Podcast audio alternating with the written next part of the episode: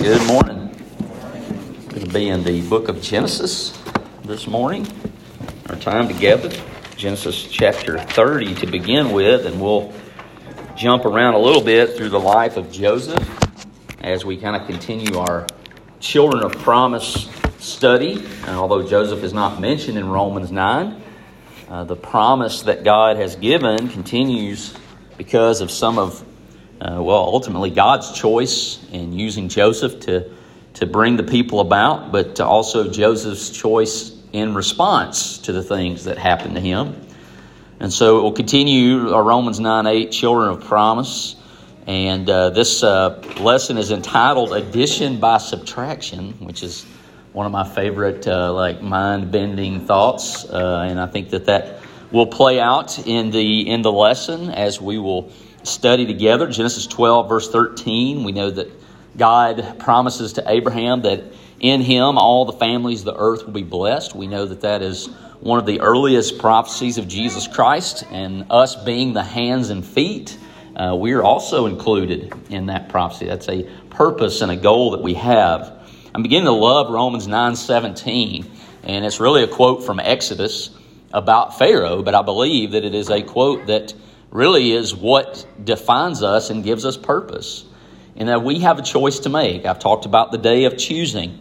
That today we choose whether we want to be on the team of God or not. God is going to win. We love Romans 8 28, and rightfully so. It's a great verse. Uh, all things work for the good of those who love the Lord. The problem is, is that also includes that icky chapter of Romans 9 where he talks about uh, predestination I kind of like the phrase predetermination. Uh, this week at camp, I had a show of hands during Power Hour of uh, who all watches professional wrestling, right? And, and, it's been known for years that wrestling is fake, uh, although I will say uh, a lot of those bumps and bruises and hits are not, that those are real. Now, we won't get into the psychology of how, what it takes to get to that point.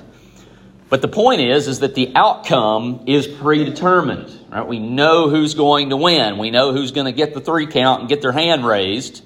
But it's how they get there is often left up to those who are wrestling or participating. And so I kind of use that illustration. It's not airtight, but I know for a fact that God is going to win, that He is going to be victorious. We get to choose how we respond to that.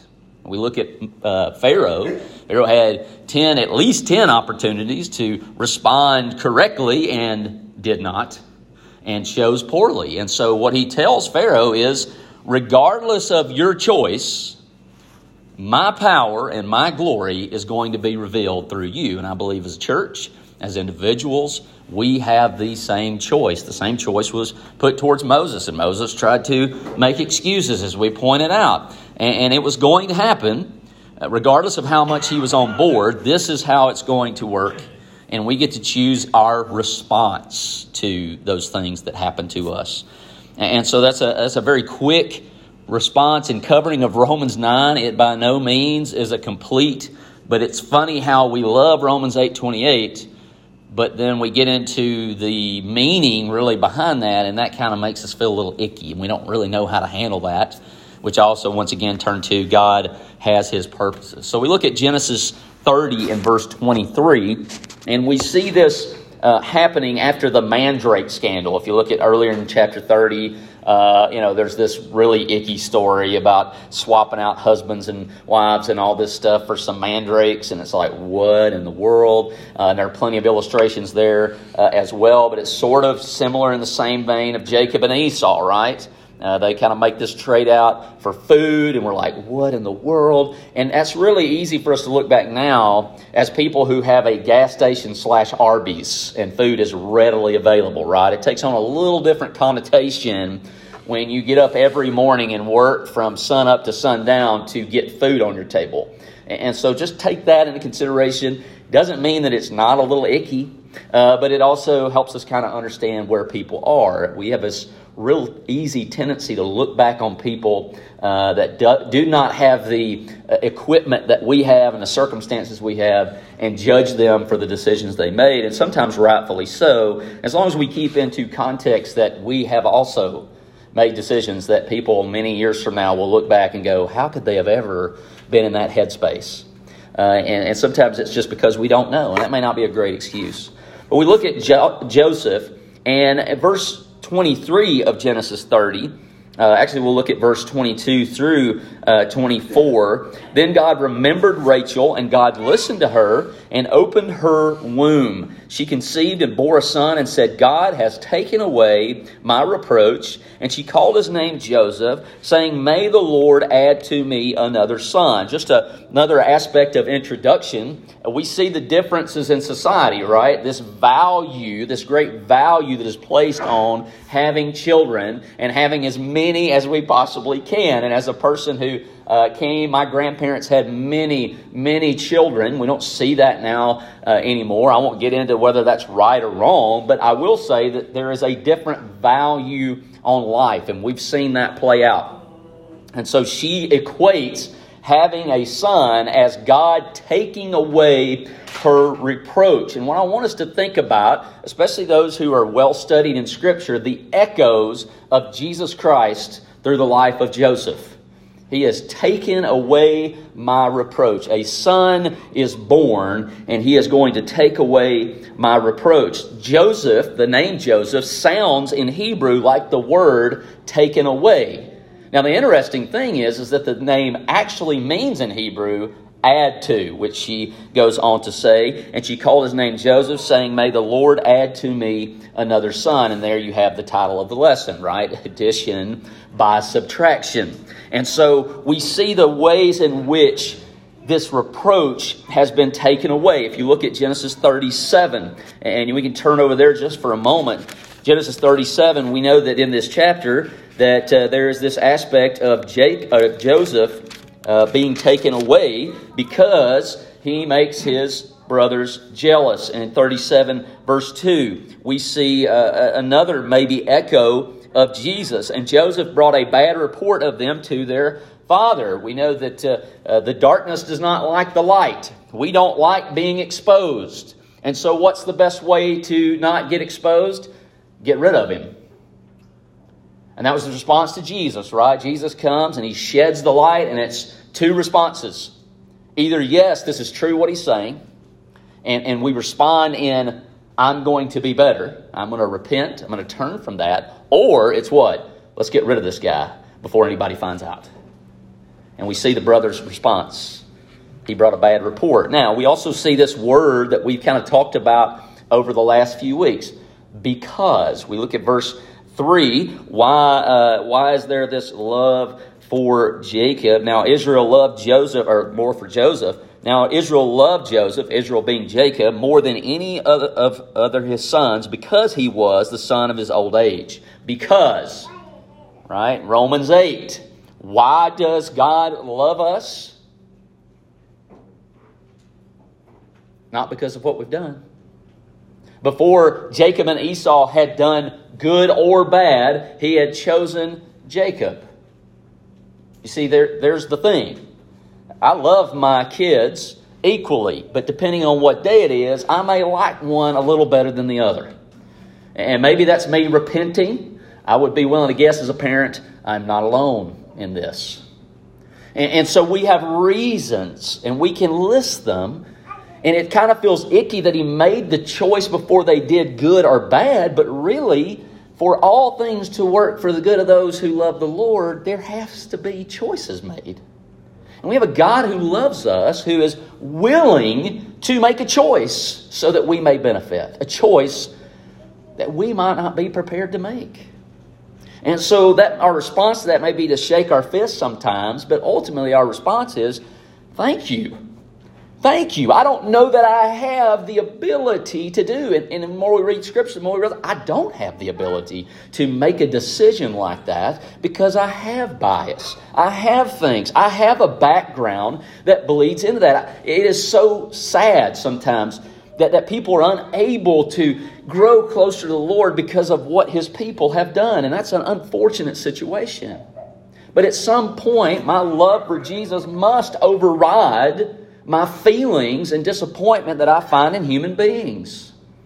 Because I have instilled a lot of disappointment in other people. And most of the time, the people who love me the most. And so there's this because. Genesis 37 11.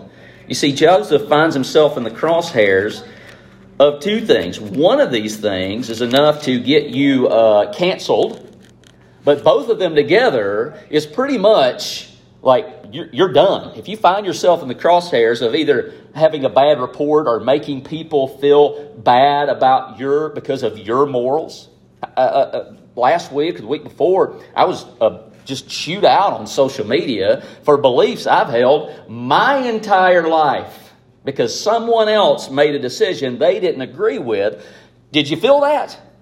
Did you feel that? Hey, these people knew me. They've known me all my life. They know exactly how I feel about this. And because something didn't go their way, somebody else did something, I received the brunt. And as Christians, we're signing up for that. I'm remaining. To whom shall we go? For you have the words of eternal life. So we get to chapter 37 and verse 11, and his brothers were jealous of him, right? His, his dad didn't really help him out here very much, giving him special treatment. but that's a dad's prerogative, is it not? But they were jealous of him because he told them what? I'm going to reign over you. You see, Jesus made some of the same mistakes socially. You can't be coming around pointing out where we're not getting it right. And you certainly can't be telling me that you're here to reign over me, right? Those were the two baddies, you know, and the cross makes an X, doesn't it? Right in the crosshairs. And so, Joseph, you can read this chapter, and before it even gets to the end, you know something is not going to happen that's good.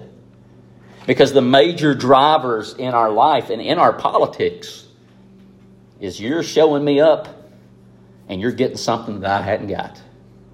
And so, the best way to solve this problem is to remove you from the situation. And so, that's what they do. So, he has taken away don't forget that, taken away. Joseph's taken away there in Genesis 37, 12 through 36, sold into slavery. The second point is, may he add another son. We look at chapter 30 and verse uh, 24, where we see once again that that meaning uh, of Joseph's name is to add. She wants more kids, she wants more children. And then she does. She receives Benjamin. Benjamin comes along uh, it's a wonderful thing, but once again, she doesn't even understand, and this is where that verse uh, in the New Testament, right? God is able to do more than we can even think or imagine. We, we ask God for this thing, and He goes, Oh, not only are you going to get that, but you're going to get way more than you could ever imagine. I want this other, I want this son. Oh, he gave you a son. Oh, I want another one. All right, I'll give you this one. And through those two, there's going to be this great blessing and a fulfillment of Genesis chapter 12. Probably something that wasn't even in, on her radar. But may he add another son. Joseph's name means may he add. Genesis 37, God's cho- cho- choice revealed in Joseph's dreams. What has he just told and tried to give his brothers and his dad a heads up? What did he tell them? He's going to rule. Now, they weren't quite ready for that, obviously. You ever had something that was told to you and you just weren't ready for that? I mean, every time I open Scripture and read it, there's something that jumps off the page that five years ago I wasn't ready for. At least I wasn't looking and it didn't show up on my radar. There are things that we grow into as maturity. It's amazing how often in Scripture one person has one outcome in mind and God comes along and goes, Oh, I can use that too. The, the very thing that they're jealous of they have now set in motion, maybe have sped up. It was going to happen. But they had a choice to make. And so imagine later when they come to bow down and it hits them. I know people who, we, we saw a, person yesterday that Whitney and I thought, man, I don't know that anybody will reach that person for Jesus. I mean, an intimate relationship with them. They now follow Jesus. It was not really of our doing, but it was one of those things where you're like, oh man, this years ago seemed like it was impossible. It would never happen. And maybe I feel that sometimes when I'm singing, right? I've been at camp this week, and there were many moments seeing my own kid at the same camp I grew up going to where it hit me like this was set in motion years ago. And even in my failures, we have come to this point. And I have received a blessing, and I don't deserve that. I, I don't deserve an ounce of forgiveness. And yet, not only do I receive an ounce, but I am overwhelmed, overflowing. I don't even know what to do with all of them in the face of struggle. Genesis 39, verse 9, we'll look there. I want to read that scripture. We see that not only is God's choice revealed through the dreams of Joseph, but Joseph's attitude is revealed under what? Pressure. Uh, 39 and verse 9. He is not greater in this house than I am, nor has he kept back anything from me except yourself, because you are his wife. How then can I do this great wickedness and sin against God? There is this natural aspect of who we really are that comes out under pressure. The New Testament would call that suffering. Suffering is a part of life. That's really probably the point of Romans 9 that yes, all things work for the good of those who love the Lord, and God uses suffering to mature you into understanding who He is. And it's a great thing that He sent His Son to suffer more than any of us, I would be willing to guess, will ever suffer in drawing us closer to God. I imagine if you asked Joseph, hey, is this how you want your attitude to be revealed? He probably would have chosen a different path. But here we are. He's in the circumstance. And his response is a judgment to me. it's not about what the outcome might be if he does this. It's not about is he going to get a disease? Is he going to, is this, this, this? And it's all about, he says, I can't do it to God. God has brought me this far. He doesn't go, God put me in this circumstance. It's time for Joseph to take a win here. And, you know, I've just had it rough over the last few years. I'm just going to take a me day. no. God has provided for me. Hold on to this scripture as we will return to it. And then later in chapter 39, where does Joseph find himself? In prison, which is where we all want to be, right? Uh, but the Lord was with Joseph and showed him steadfast love and gave him favor in sight of the keeper of the prison. God's blessing is shown under pressure in bad circumstances. Maybe it's just one of those things where there's no other thing to hold on to but Jesus. And if we really have maturity, we understand that even in the good times, there's nothing really out there to hold on to but Jesus. And when it is good, it helps us to realize, right? There, there's nothing like winning after losing a lot. And it may be one win. And so maybe that's what is to be revealed that God's blessing comes under pressure. Finally, number three, we should be a blessing. I don't want to miss verse 23 here. The keeper of the prison paid no attention to anything that was in Joseph's charge because the Lord was with him, and whatever he did, the Lord made it succeed. He made it succeed. How can he do that? Because God knows the outcome. God wins. That's success. I know what the point of the question this week was, but we had a Q&A and that's always dangerous. We had a Q&A and say I you know, I just don't understand how why women are not treated equally in the church. And my response was that do women get to go to heaven? And amazing enough, there was a lot of crickets. I don't know. I guess people were just kind of like, "Where's he going with this?" You know. Uh, and I said, you know, really, salvation should be enough. Romans eight one. If it stopped there, right? Like, woohoo! Yeah, you know. I, I know what they were trying to get at. And I know the understanding, but I think we have to start, once again, where it should start. Like, on top of going to heaven, everything else is gravy, man. Is gravy. And we have this, once again, we have this 22 outlook on things 6,000 years ago, however long it was. And we don't take into account just how far and how amazing we've been treated in spite, right? I, I, read that verse where it says, you know, any man who looks on a woman to lust commit adultery in his heart. I'm like, whoa, oh, well, I'm out. I, I'm lucky to be here. I'm really excited to even have life, right? I don't deserve an ounce of forgiveness. And so the things that God comes along, He goes, hey, above not being condemned in Jesus, here's all these other cool and awesome things. I'm like, hey, I can live with that. And I think sometimes it's about what we don't have. I wouldn't care anything about that if you didn't have it. And because you have it, I want it. And really, all of it's about is submission. It's so funny that when we want to, I gotta have it my way. Is that anywhere in the aspect and mentality of Jesus? And I'm not talking to you women, I'm talking to all of us, right? You look at my kids, man, they just, if he's got it, I want it. And that's a fleshly response to things. That's fleshly.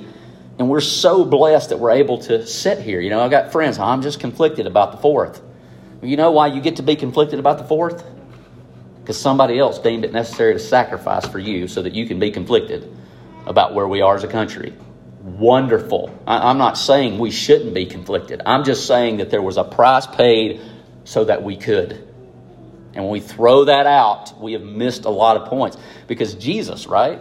The reason we get to have a question and answer at camp is because of Jesus. The, the, my ability to say, I don't know the answer to that question.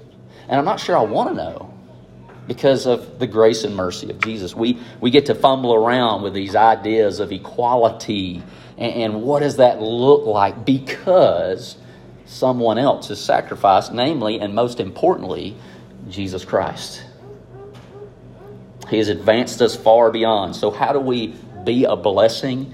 It is not through politics. Very rarely are these, these big, the big movements that happen are usually decades after the individual has decided this is how I'm going to live. And so do not hold your breath, and you don't have to. It has always been about how you treat your neighbor. How do I love my neighbor? Will you first and foremost love God with all that you have? And then there's this change, this motion that actually, a lot of times I say it's playing the long game, but actually it's really the short game. I'm going to be a blessing to those around me. What does Joseph decide to do in every one of his situations? I'm going to impact this for God in some way. I'm going to be where my feet are. I'm going to be a blessing. Jacob lost Joseph and gave up Benjamin, Genesis 42 38. He's not going to give us what we need unless we take Benjamin with us. Let's look at that, verse 42, chapter 42, and verse 38, because I think it like it, explains here. Uh, but, but he said, My son shall not go down with you, for his brother is dead, and he is the only one left. I mean, isn't he talking to the other brothers? It seems a little like a, a, slap in the face. Maybe not. I know he's the, the son of his old age and, and he's making that qualification, but still, that's got to sting some, right? Uh, if harm should happen to him on the journey that you are to make, you will bring down my gray hairs with sorrow to Sheol. It will kill me if you do not bring him back. I am attached to this one. You, you can't, he's got to come back, even at the loss of your life. And we see that. One of them says, You can I'll die before he doesn't come back. You can kill my sons if he doesn't come back. I've made a commitment to you. He lost Joseph, he gave up Benjamin. You may be sitting here going, I know what it's like to lose a child. And I hope that I never experience that. And I know that if you've experienced it, you don't hope that on anyone. So I'm not making light of that, I'm lifting it up. But even in his sacrifice, he received more than he deserved. Jacob received both his sons back, he received a provision of food. His, his family is maintained outside of this famine that will come. There's an echo of Jesus, right? Amos 8. There will be a famine of the Word of God. And when the Word of God shows back up, it shows up in the flesh, and He comes saying in John 10, I have come to give life and life more abundantly. They got so much of the Word of God in flesh that they got mad at Him because the light showed their sin, and they were jealous, and they thought they could get rid of Him. But just like Joseph, He just keeps coming back. Paul, as I've said over and over again, says that every knee will bow and every tongue confess. And you know what? There are people in the world today who respond just like Joseph's brothers. And you know, in the end, what they're going to do? They're going to do exactly what Paul said they're going to do. So why not choose today? Not only did he receive both sons back, he received provisions and he received many generations. This morning, you may feel like you're forgotten. Do you know that Joseph felt that? In that story of the dreams, right? Don't miss that the number three keeps showing back up. Number three keeps showing up. There are three men in prison. There's one that, if you'll bear with me, is returned to paradise.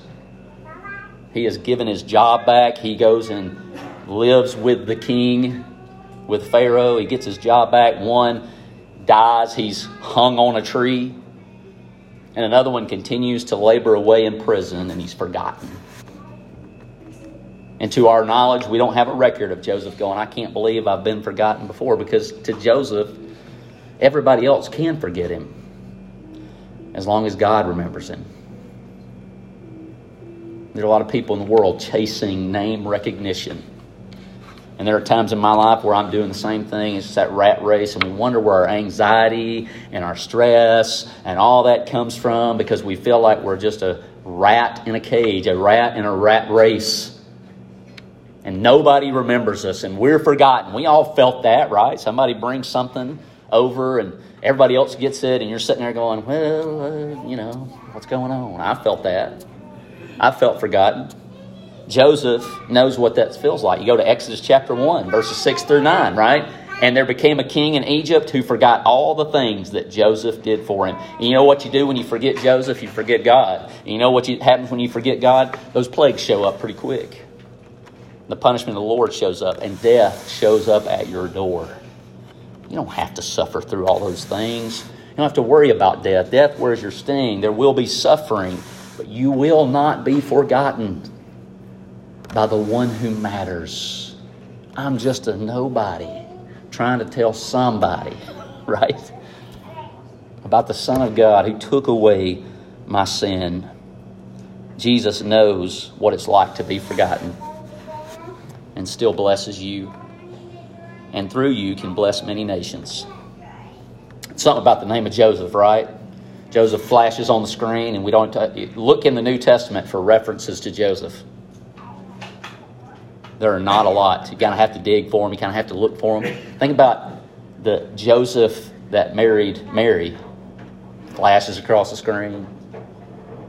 And then poof, we don't know anything else. But what do we know about him? God, Jesus. You, you can't talk about those stories and not mention the forgotten men and women of the Bible. There are many, Hebrews says, right? We don't have time to go into all the stories of the amazing things that God has done through people. I want us to look quickly at Romans 8, verse 32. And then once again, remember Joseph's response.